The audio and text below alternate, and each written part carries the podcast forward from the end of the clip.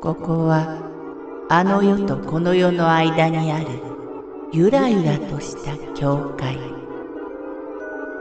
闇に見入られさまよう者のみがたどり着く大曲が時の世界へようこそ。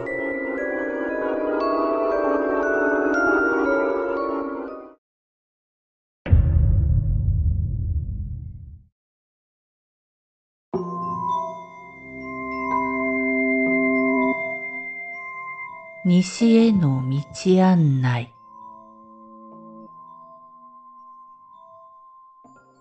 式が近い患者の入る病室はエンド部屋と呼ばれている。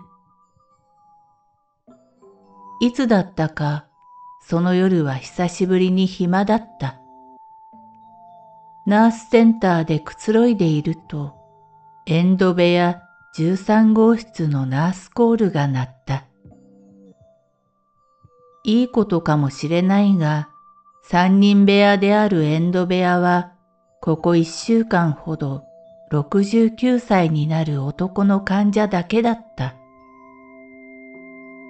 どうしましたか？看護師がマイク越しに尋ねると、何やら意味不明なわめき声。猿、猿。白い。その場に居合わせた看護師たちは一瞬あっけに取られた。その後寝ぼけているのかと思い、私と看護師と二人で見に行った。すると患者は枕元で膝を抱えてガタガタ震えている。そしてカーテンレールの方を指さして、そ、そこに白い猿が座って見つめているんだ。なんとかしてくれよ。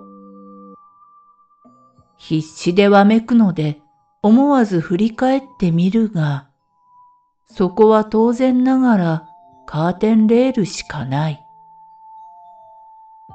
落ち着いてください。もう猿は追い払いましたよ。慰めるように穏やかに言う。何言ってる？そこにまだいるじゃないか。カーテンレールの方を見つめながらそう言って聞かない。痛み止めの麻薬のせいかもしれないと思い、今夜だけステップアップ。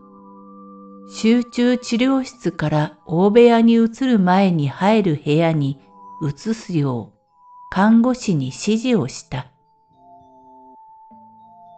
実は内心、説明のつかない少し変な感じもしていた。だが、それはあまり悪い感じではなかったのだが。そんなことがあってから三年間で二回ほど白い猿が見えるという患者がいた。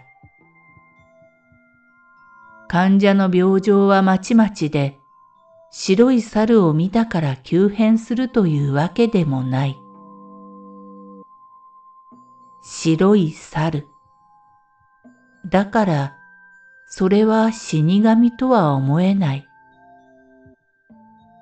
強いて言えば、西の国への道案内なのかもしれない。